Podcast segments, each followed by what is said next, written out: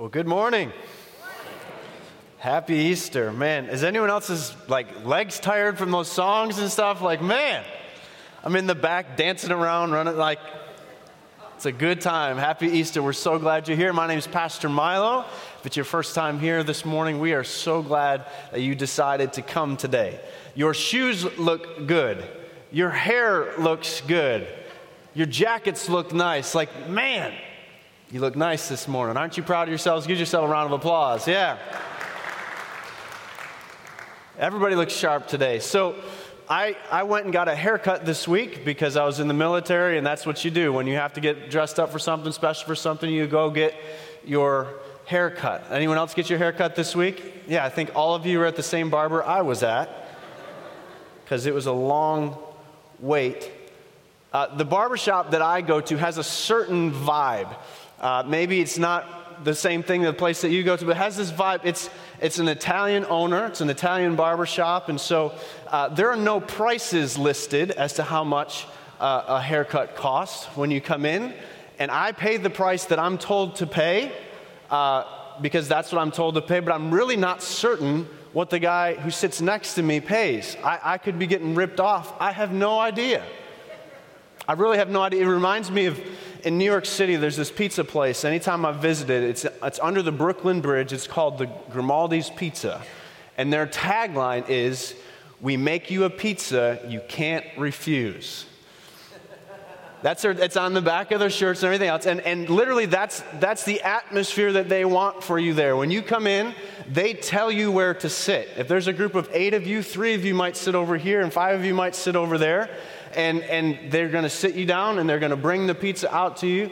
And you're not really sure whether you're going to get the pizza that you ordered, but you will eat whatever they bring out to you.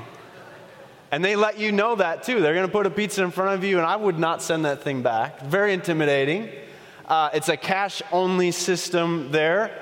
Uh, you know, what generation are we? That we should be able to use a card here, but even as you pay, this enormous man takes out his billfold and counts out, you know, thousands of dollars in front of you to give you your change, and you assume that you should probably tell him to keep the change regardless of whatever you've got coming back to you. And in some ways, that's the very same way this little barbershop that I go to kind of has that same atmosphere. Until very re- recently, it was cash only. You don't know how much you're paying for something, you're not quite sure what you're going to get. And maybe their tagline ought to be We're going to give you a haircut that you can't refuse. Because you can come out of there with half of your head messed up, and you are not going to say a word because it's almost as like they're standing and looking at you and like because at the end of the barbershop haircut experience they take a straight razor and put it to your neck. You sure got a nice head of hair here. Hate to mess it up you know? So I got my haircut, got ready for church, was ready for this morning. My son Elias also, we decided he needed to get his haircut this week as well and uh, he went to uh, the salon to get his hair cut. He went to a different place. I don't know if it was called Great Clips or Super Clips or the Cut and Corral, whatever it was. Some of you know that reference. And so he gets his hair cut and he's, he goes in there and the, the, you know, and men, if that's where you go to get your hair cut, you go to the salon to get your hair cut, you know, that's fine. I'm not, you know, making fun of you this morning. I'm sure that you get a nice haircut. And if you want to get your hair shampooed, that's, that's nice too. When you go up to the register, they'll take your money when you take it out of your purse, just like everybody else.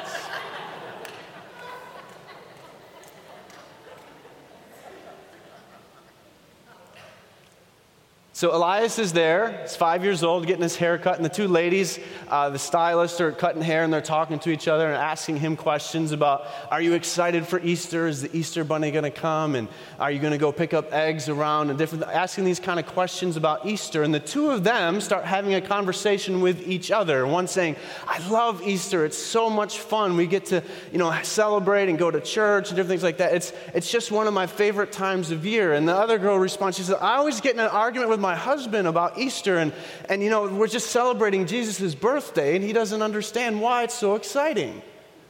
And the other girl looks back, Christmas is Jesus' birthday, not Easter. Some of you didn't even pick it up when I said it here. And they go back and forth, and finally she turns to my wife, Erin, and says, I don't know why my husband makes such a big deal about it. I'm the one who goes to church anyway. And she's the one who said that it was his birthday. Listen, we are not here celebrating this morning because Easter is Jesus' birthday.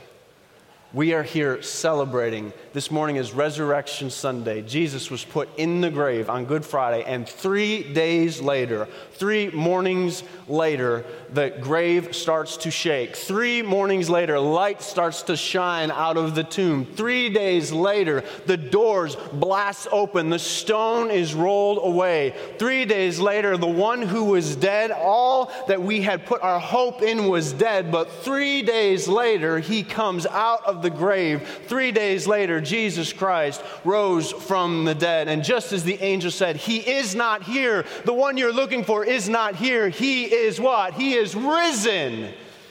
He is risen indeed. That's why we're here this morning. Why would we seek the living among the dead? He is not here, He is risen. It's good to be with you this morning. It's good that Easter comes in the springtime. Uh, it, it, like, like if this week, if you got out at all, like Thursday afternoon, people suddenly came out of hibernation. We haven't seen them.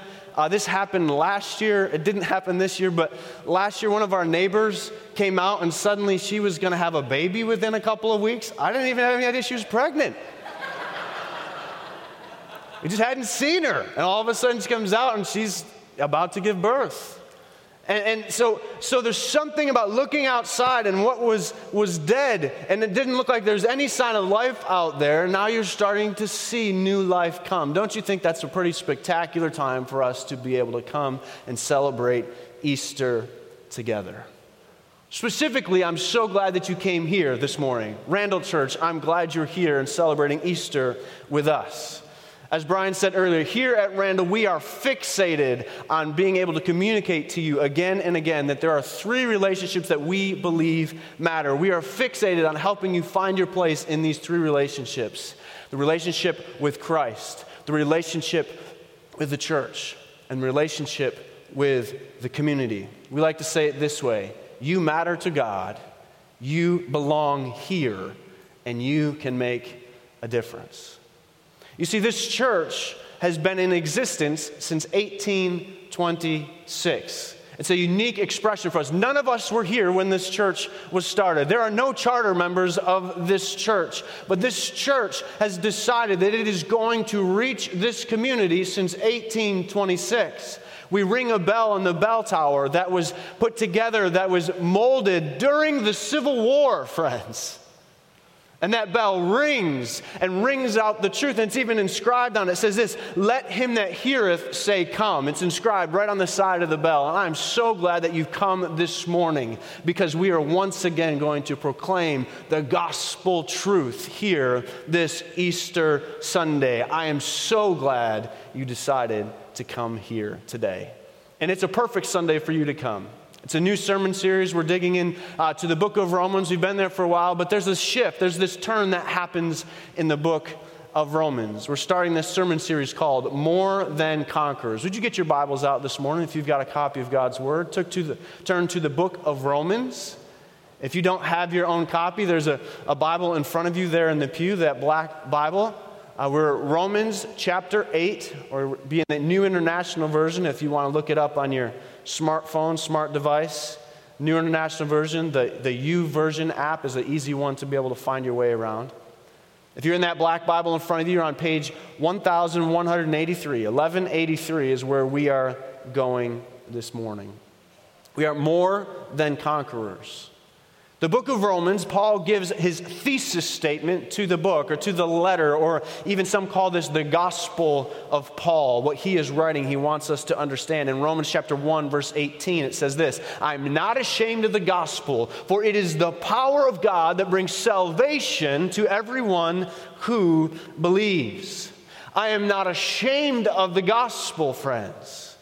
You see, the gospel is not the wading pool that you go in the summer with your kids that is ankle deep. No, the gospel is the ocean that you dive into, and the power and the tremendous value that you feel when those waves rush over you. That is the gospel. We're not talking about something elementary, we're talking about something that can change your life.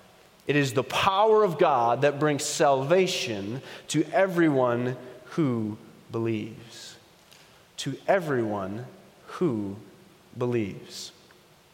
Imagine, if you will, this text interchange between two coworkers checking in on you. How are you doing? Not great. I'm back to work after the funeral. Well, I'm praying for you. Don't bother. God doesn't care. I'll never see my mom again. This is awful. It's okay. God is still there. Is He? He never answers my prayers. I'd like to believe you, but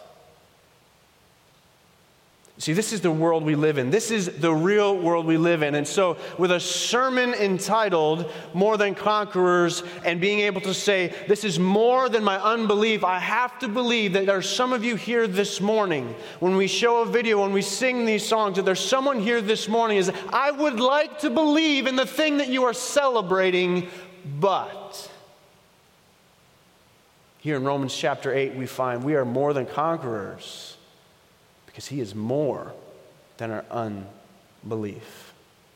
But this morning, if you use your bulletins this morning, you'll see there's a white sheet of paper. It'll take you an outline. It'll carry you through where I want to go this morning as discussion points. And here's your first fill in for you this morning that I understand we're going to wrestle with here together. Here is the point the two big ifs that we must wrestle with. The two big ifs we must wrestle with. If you have your Bibles open there to Romans chapter 8, look down to verse 11, if you will. If the spirit of him who was raised Jesus from the dead dwells in you, he who raised Christ Jesus from the dead will give life to your mortal bodies, also through his spirit who dwells in you. There are two big ifs here. First one is written out very specifically, the second one is implied. The first one is if Jesus was raised from the dead. And then the second one is this if Christ lives in you.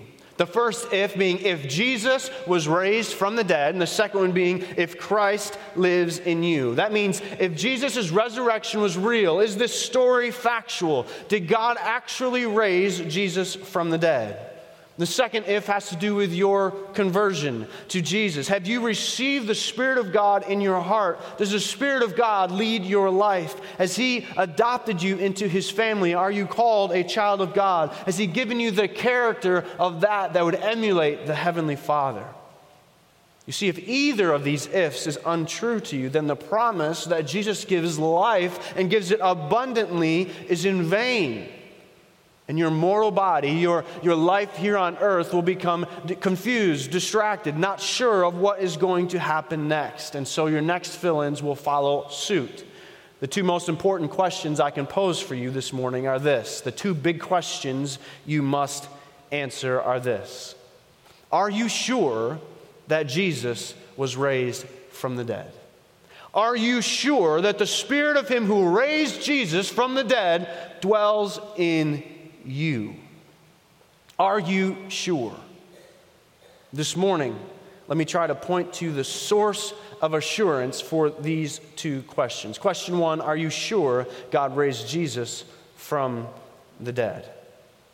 So, if you didn't want to believe in the resurrection, if you didn't want to follow suit with what is being written here, then there's a couple of things that you could do to disprove the resurrection of Jesus Christ. Thing number one would be produce the dead body of Jesus Christ.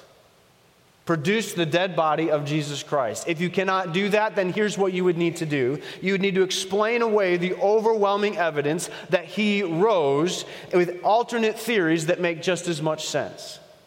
So let's talk about them. Here's a few of the alternate theories. The body was stolen.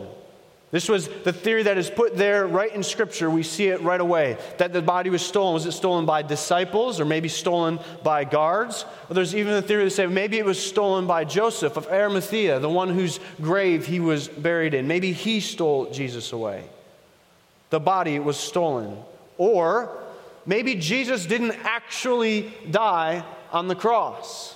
Many call this the swoon theory, based on the idea that he fainted and was, had lost so much blood that, that they thought that he was dead, but he wasn't actually dead. And so they buried him alive, and three days later, he was able to shake it off and come out of the tomb. This is the theory that Jesus did not actually die on the cross.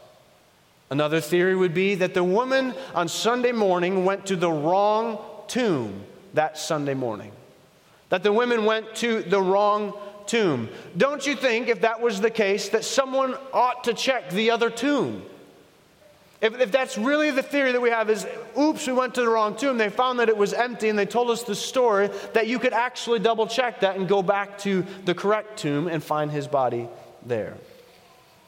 Or lastly, that there was a twin brother of Jesus or an impostor who looked very similar to Jesus like a magician. There are times where magicians do this and they are twins, where you, you think that you're looking at the magician, but really that's the twin of the magician who is there. And so, where would that magician have gone? Where would that other body double have gone? Where was that twin after the fact? And wouldn't you expect that the half brothers of Jesus would know something about this twin? Wouldn't you expect that the Christmas story that we know so well would talk about the fact that there were twins born to Mary?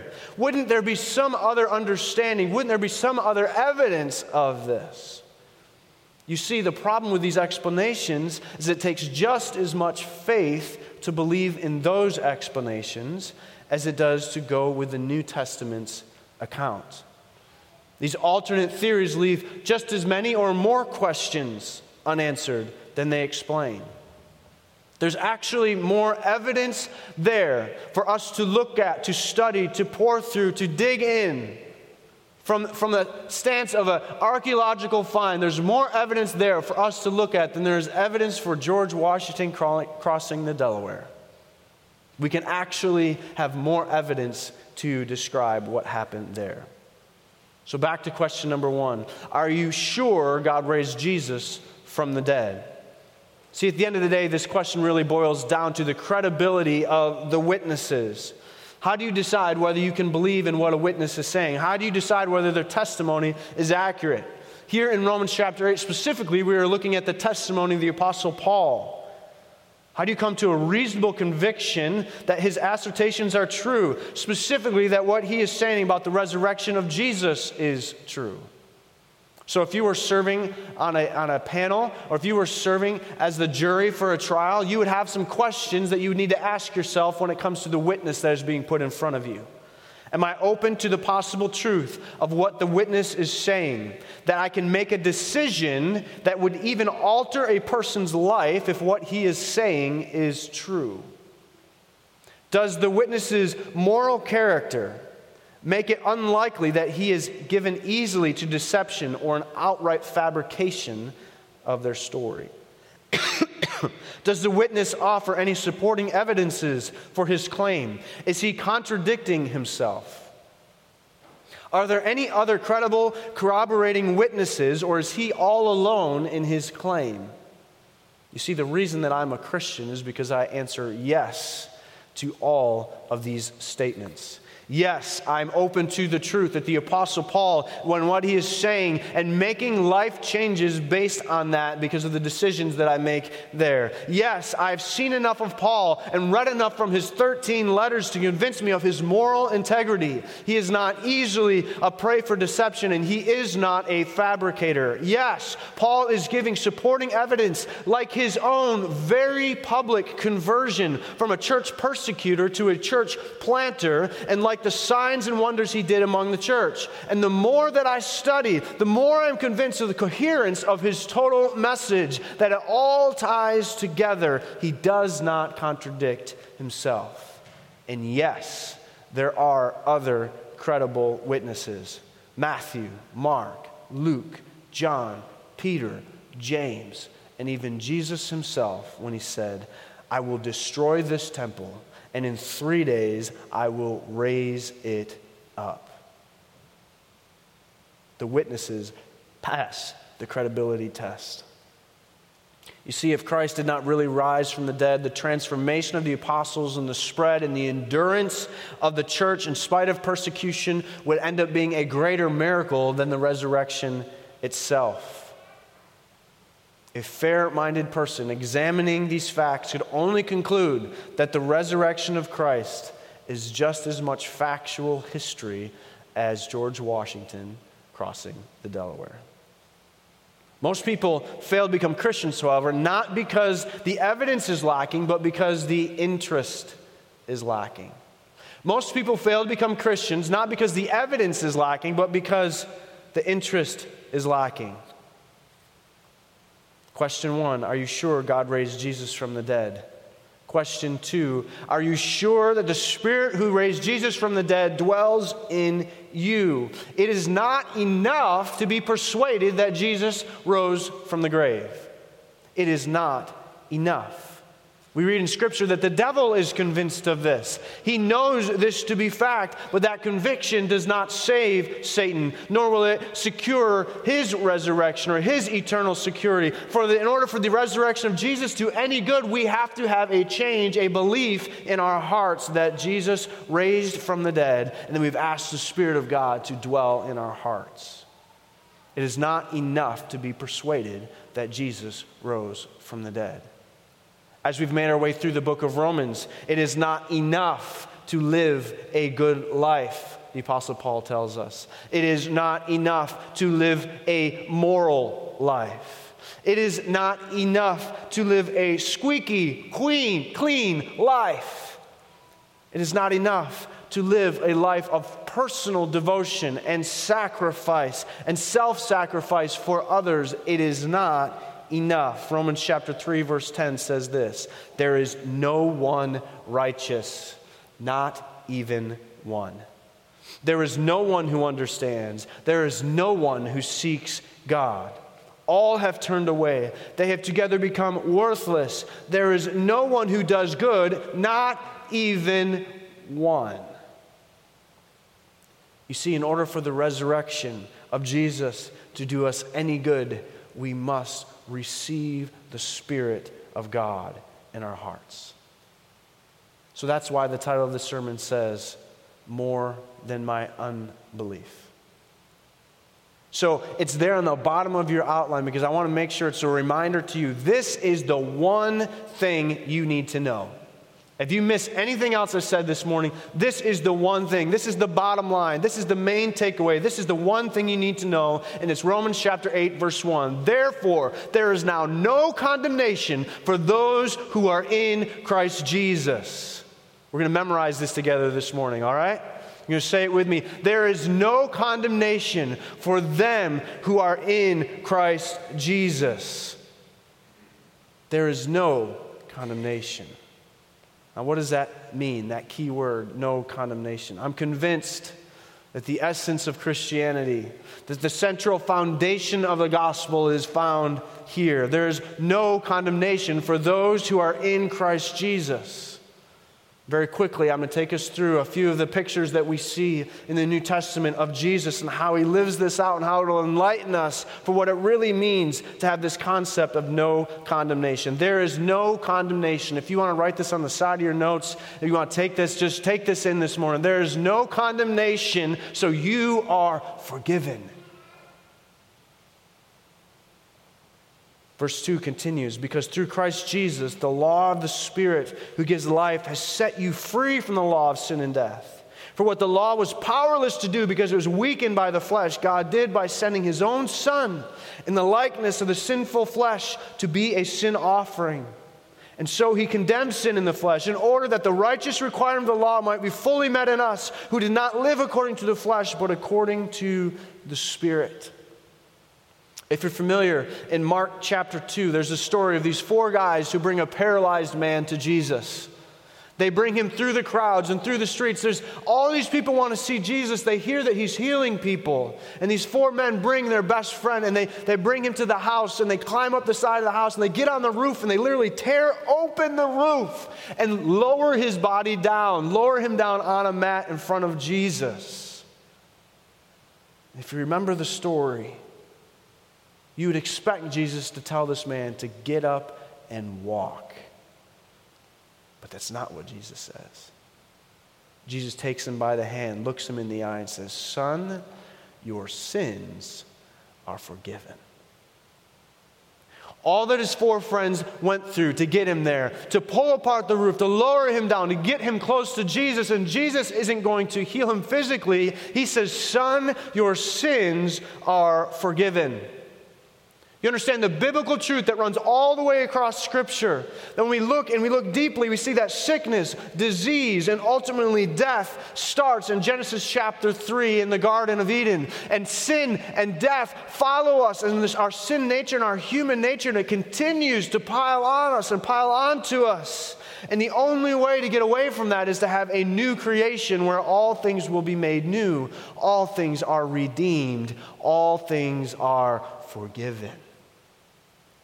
And Jesus looks into this man's eyes. He says, Son, your sins are forgiven.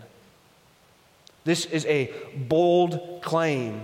For Jesus to claim to be able to forgive sins means that he was basically equating himself to God, the creator of the universe. So if you look back here at Romans chapter 8, you are forgiven. This means that you no longer have to live, verse 2, under a continuous low lying black cloud. This is not what your life has to look like. There's a new power in operation. The Spirit of life is in Christ. It's like a strong wind that He magnificently blows that black cloud away, freeing you from a lifetime of sin and a brutal tyranny in the hands of death. It all is blown away. Your sins are forgiven. You see, God went for the jugular when he sent his own son. He didn't deal with the problem as something remote and unimportant. In his son Jesus, he dealt with this struggling humanity and he personally endorsed it. He personally took on the human condition and set things right once and for all. There is now no condemnation. You are forgiven. There is now no condemnation. You have a fresh start. Verse 5 Those who live according to the flesh have their mind set on what the flesh desires. Those who live according to the Spirit, however, have their mind set on what the Spirit desires. The mind that was governed by the flesh is death, but the mind is governed by the Spirit finds life and peace. The mind governed by the flesh is hostile to God. It does not submit to God's law, nor can it even do so. Those who are in the realm of the flesh cannot please God. You, however, are not in the realm of the flesh, you are in the realm of the Spirit. If indeed the Spirit of God lives in you. If anyone does not have the Spirit of Christ, they do not belong to him. In John chapter 3, Nicodemus sits down with Jesus. Nicodemus was a sharp guy. He was like the leader in the Supreme Court, was kind of his level of authority that he had. He is a religious Pharisee of the day. He, is, he knows the law, he knows the scriptures. And he has this major conversation with Jesus. And Jesus tells him, You cannot even see the kingdom of God unless you are born again, unless you start over all that you've accomplished is worthless. You have to understand, as Jesus is talking to Nicodemus, this is a very confusing thought. It's a very odd place to be.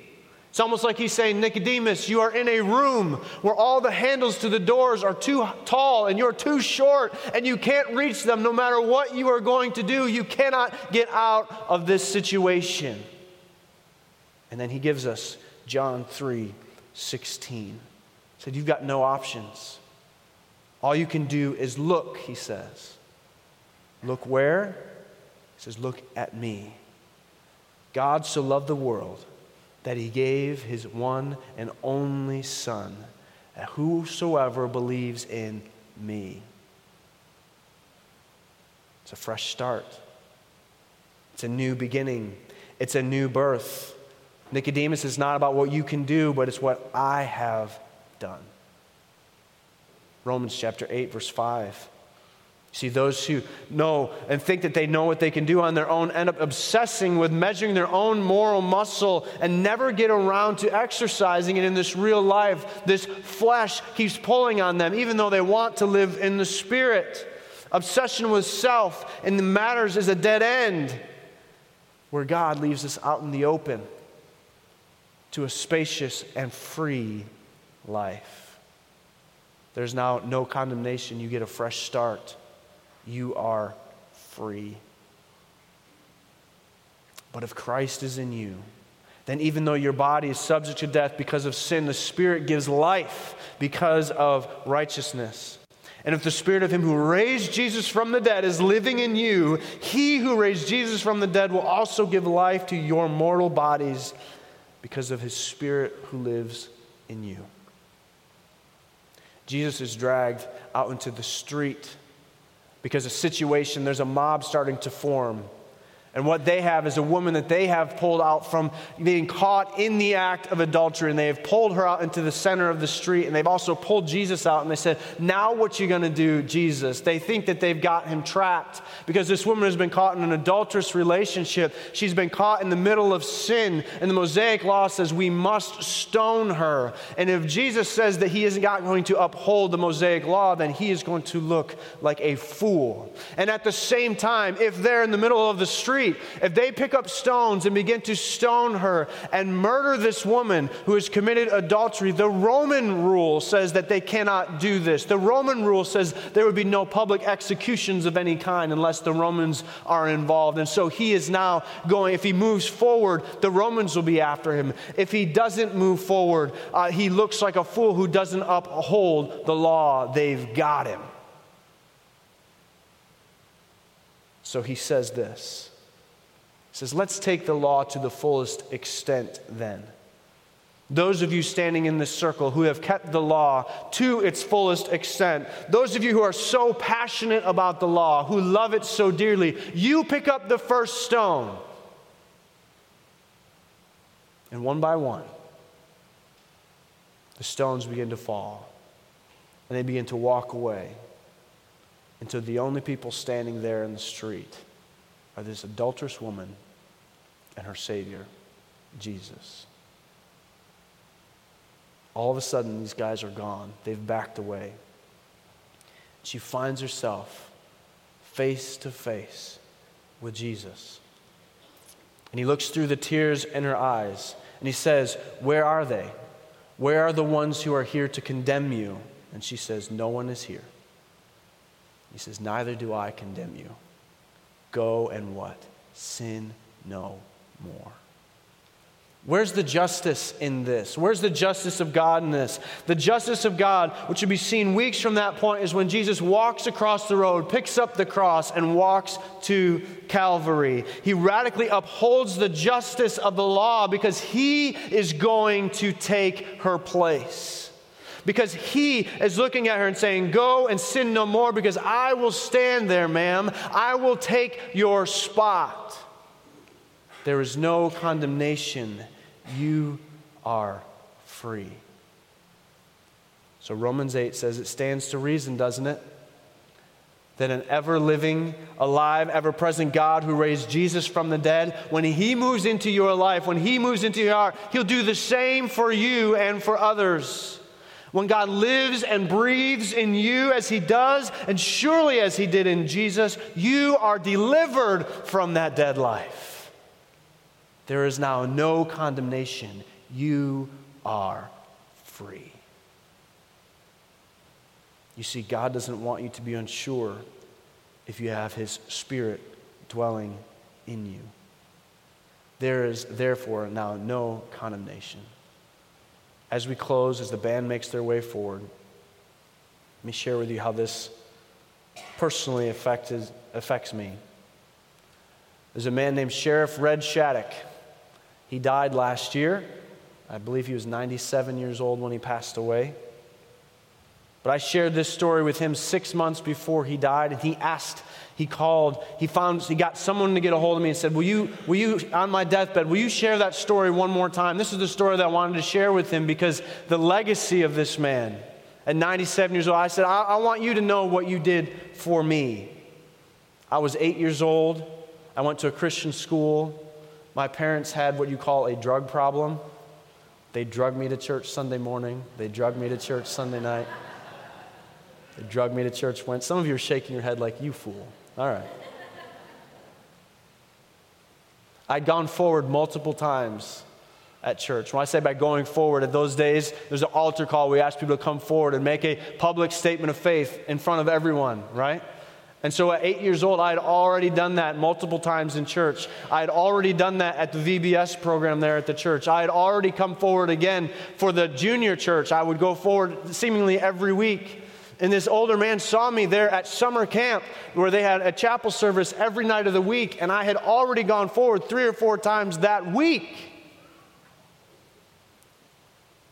And this kind old man pulled me aside he saw that God was working in my heart. And he showed me this verse. And I will not forget it, and I hope you don't forget it either. It comes from the book of 1 John, chapter 5, verse 13. It's the end of the book. John has made a case for really what it means to live a life for Christ. John says this I write these things to you who believe in the name of the Son of God, so that you may know you have eternal life. And he shared with me that night at eight years old. I remember very vividly because he had these old gnarly hands and he had to put his hands together. And the only way I can, there's the Allstate commercials, like you're in good hands with Allstate. Like that was kind of the idea of what was in. He said, when God has you in his hands, then you know that he has you in his hands. No one and nothing can pluck you out of his hands. You see, in that moment, at eight years old, I've always been able to answer these two ifs. I haven't always made the right decisions, but I've always been able to answer these two ifs. In that moment, since that moment, I have always been able to answer those two questions. And today, this morning, I pray that you would believe today in the name of the Son of God that you may know that you have eternal life. That you can put a stick in this day, a pinpoint in this day, April 21st, 2019. I was at Randall Church. It was Easter Sunday. The choir was singing, the organ was playing, the piano was getting pounded on. I remember that day. And I know that those who believe in the name of the Son of God will have eternal life. Ushers, would you come forward this morning? This is a time in our service that, as we said earlier, there's those connection cards that you can ask questions about what's going on here in our church, but it's also a way for you to respond. Sometimes God works not just in the sermon this time here, this, this challenge here. Maybe God was working in you during one of the songs. Maybe God was working with you during the first video that we showed, in the first five minutes that you were here. Would you write something down this morning? Say, God is doing this in my life. I'll be in the back after the service. I would love to talk to you about that. But if you write something down, drop it in that offering plate. This is our analog way of following up with you, okay? We take physically take those sheets of paper, we pray over them. We say, God, what are you doing in people's lives? What are you doing here at 6301 Main Street that we are a part of? Let us celebrate that. Let us pray for you. Let us call you. Let us follow up and say, what else might God be up to? If you're here this morning, and God is working in your heart. I pray today that you would know, bottom line, there is therefore now no condemnation for those who believe. Please don't leave here today without knowing that you believe that Jesus not only died on the cross for your sins, not only was raised from the dead on the third day, but that he dwells in you. Lord, we love you. We thank you for your word. We pray that it is spoken clearly Lord, I pray that I have not gotten in a way, in the way of your word articulating itself. It is sharper than any two edged sword. There are many here this morning who need to respond. They need to respond either first because they do not know you yet, or give them the boldness to take that step. Second, there are those who have taken that step years ago, and yet they're living a life that does not know or is not certain or does not respond in a way that would demonstrate the power of the gospel. I am not ashamed of the gospel, for it is the power. Lord, let us live a life in power with you. And as we're about to sing, Lord, then we come together one day in that glorious day and we celebrate and we sing and we worship far louder with far more exuberance than we have here this morning when we come together in glory. We thank you for that day to come. We thank you for this day that we have now. We celebrate you today. In Jesus' name, amen.